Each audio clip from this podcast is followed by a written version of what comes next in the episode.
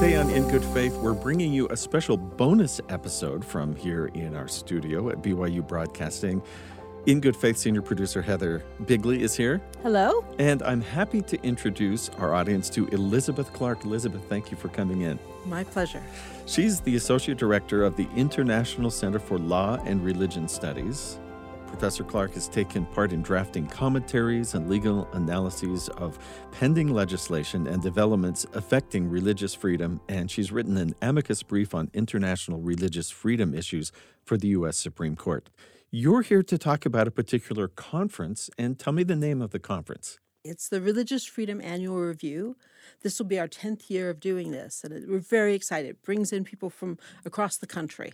And what was the purpose of starting this? You know, in the beginning, we were trying to do something for lawyers. We were at a law school, just sort of continuing legal education, very dry and boring. But we found after a year or two, there was just enormous interest in it. And so we expanded and tried to make it more accessible and really interesting for people of all backgrounds. You have even testified before Congress on religious freedom yes. issues. And I wonder, because I would think, well, our Constitution says there is religious freedom. End of story. So, what are the different things to be concerned about or to want to keep a finger on the pulse of?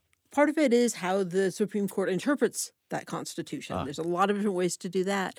But some of it's also laws, either in Congress or local state levels. You'd be surprised how much those have an impact on people every day being able to live out their beliefs with their job or their school.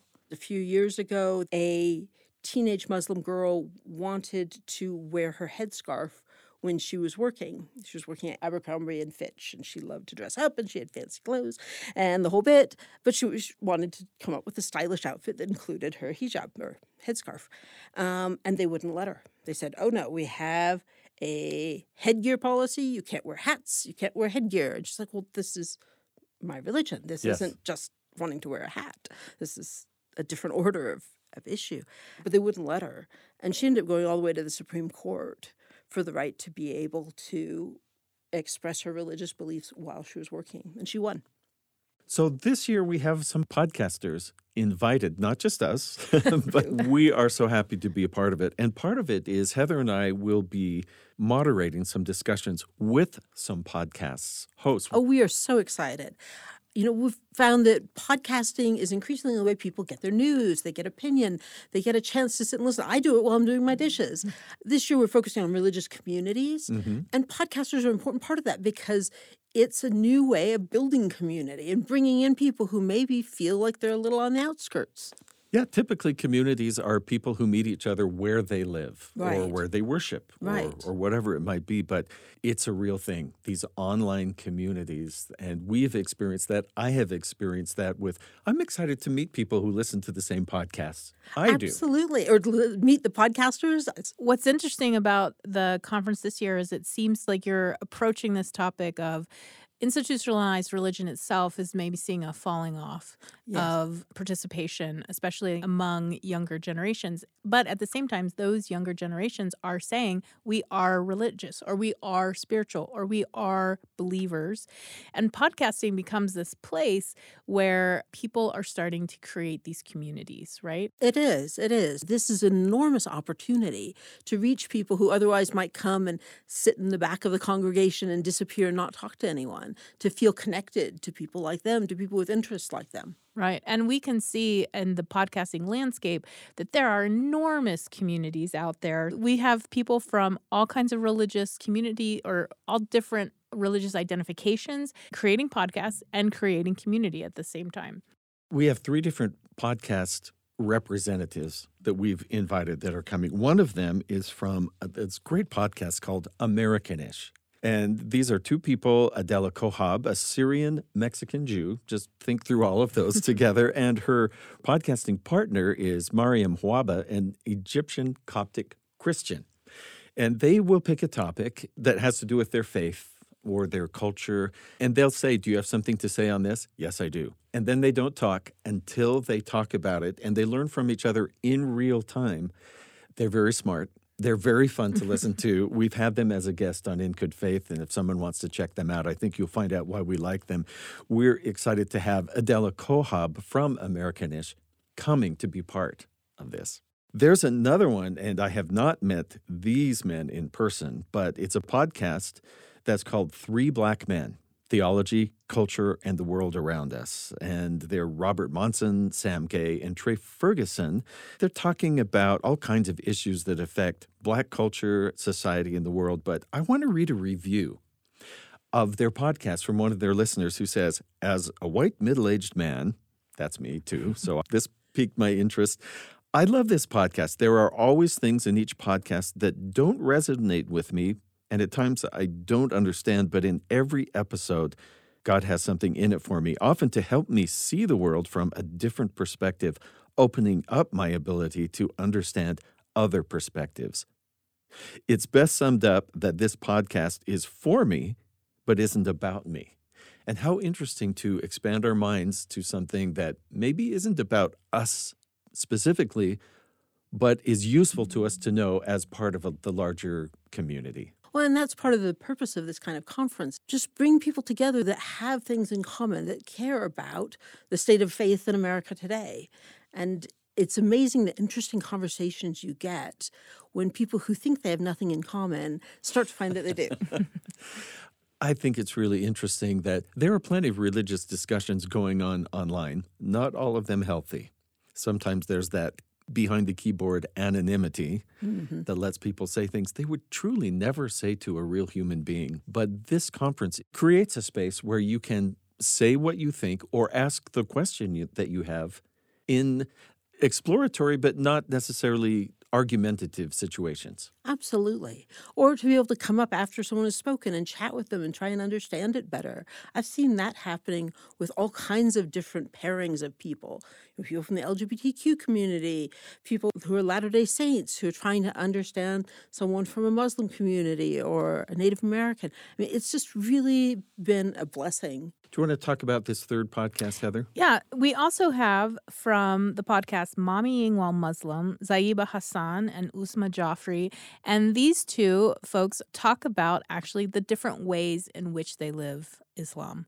And that's an important focus in their podcast is to basically say there's not just one way to do this and things look different globally in Islam and even regionally in Islam because of the different cultures that Islam comprises. So we're excited to have them join us as well and I think you can tell one of the efforts we made when we were inviting podcasters was to have that diversity. So we're excited about all of our guests and very excited that the the two sessions that we are moderating are not lectures. Mm-hmm. So we will hear from each of these podcasts, but then the audience has a chance also to ask questions. Absolutely. And that's going to be the format overall. There'll be some people who are just giving presentations or having discussions on stage, but most of it will be opportunities for people to interact and to understand and to question. We understand that even though we love podcasting, it's not the entire universe. so, who's coming who might be interesting to our listeners that aren't necessarily podcasters? Sure. We've got some fabulous people this year. If you know Russell Moore, he's one of the most prominent evangelicals in the country right now. He was president of the Ethics and Religious Liberty Commission for the Southern Baptists, which takes the lead in a very congregational based church in trying to advocate for positions that they believe in. And so he's someone who's been extremely thoughtful. Right now, he serves as editor in chief of Christianity Today, one of the largest Christian publications in the United mm. States.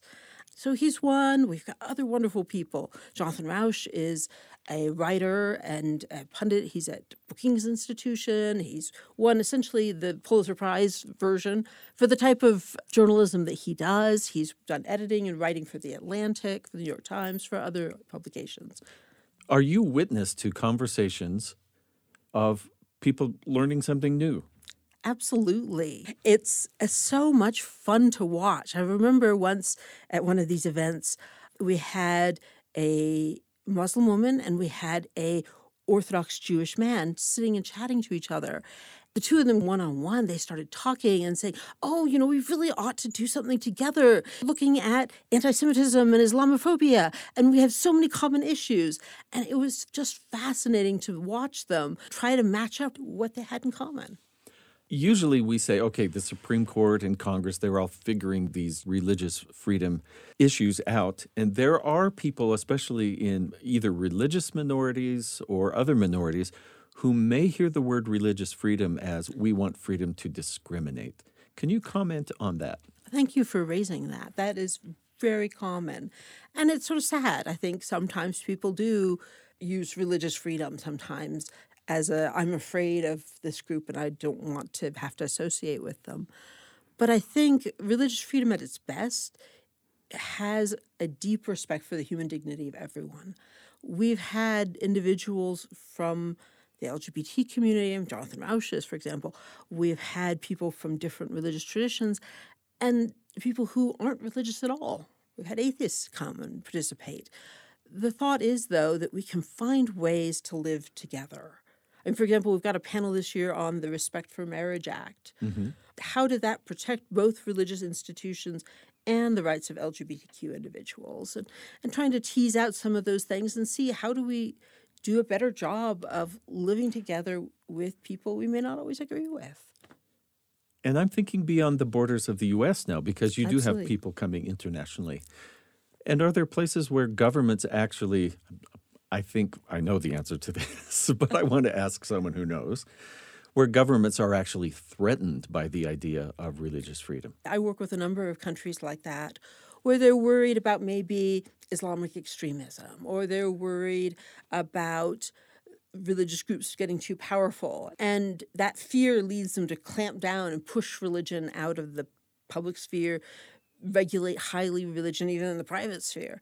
Trying to work with governments like that, that's something I've spent a lot of time with, trying to help them understand that security comes with human rights and religious freedom. It's not a trade off or a balance, one for the other. Because people who feel oppressed are more likely to be unhappy with. Studies show, history shows, those are the people who feel like they need to marshal their resources and fight the system. So, from your point of view, are things improving worldwide, or, or is it up and down depending where you look? It's largely depending on where you look. The Pew Research Center tracks this in every country in the world every year for the last, I don't know, 15, 20 years. And they've shown that it is actually decreasing. I think we've seen an increase in the number of authoritarian governments or mm, ones that. Religious freedom decreasing. Yes, worldwide. It's not a dramatic shift, but it happens. I've seen it in Russia, for example. I've worked in Russia for 23 years, and it's been really hard to see increasing limitations on people who are just trying to live their beliefs. That's really fascinating. We've interviewed a couple of guests lately, one from Russia and one from Romania. Romania yeah. And it was interesting talking to them. Not that I would want this situation for myself, but they saw their religious identity as a way to revolt or to rebel against the system in which they lived. And I think largely because the system was coming down so hard mm. on people of faith, right? What's also interesting to me is how some communities who in the past experienced that sort of oppression, that's still a really important part of their identity. I see that Absolutely. actually in Utah. As an outsider who's moved to Utah, that idea that the government could at any time do something really detrimental to the Latter day Saint community, mm-hmm. that still is like part of the identity here. And I see that in Eastern Europe, especially. They spent so many years being underground that there's still the fear that the government's going to come for us. Have you seen government leaders realize advantages to supporting their religious communities? Yes. That's the exciting part of my job is being able to work with countries that are trying to improve their situation and help them work through the details of the laws, the details of the regulations, and how do we make this actually happen. There's a, an increasing recognition in Europe and the United States many countries now have either an ambassador at large for religious freedom who represents their government and just focusing on this issue. You can find the Religious Freedom Conference online at religiousfreedom.byu.edu to attend in person. It is free for BYU faculty, staff, and students. Are there opportunities for people who can't attend in person? Absolutely. We'll be streaming all the plenary sessions. We'll have all the sessions up and posted within a few days of the conference. So please come and join us virtually if you can't in person. Elizabeth Clark, you give me hope that I could learn to understand some complicated issues. So oh, thank you very much. Great. And thank you for speaking with us today on In Good Faith. My pleasure.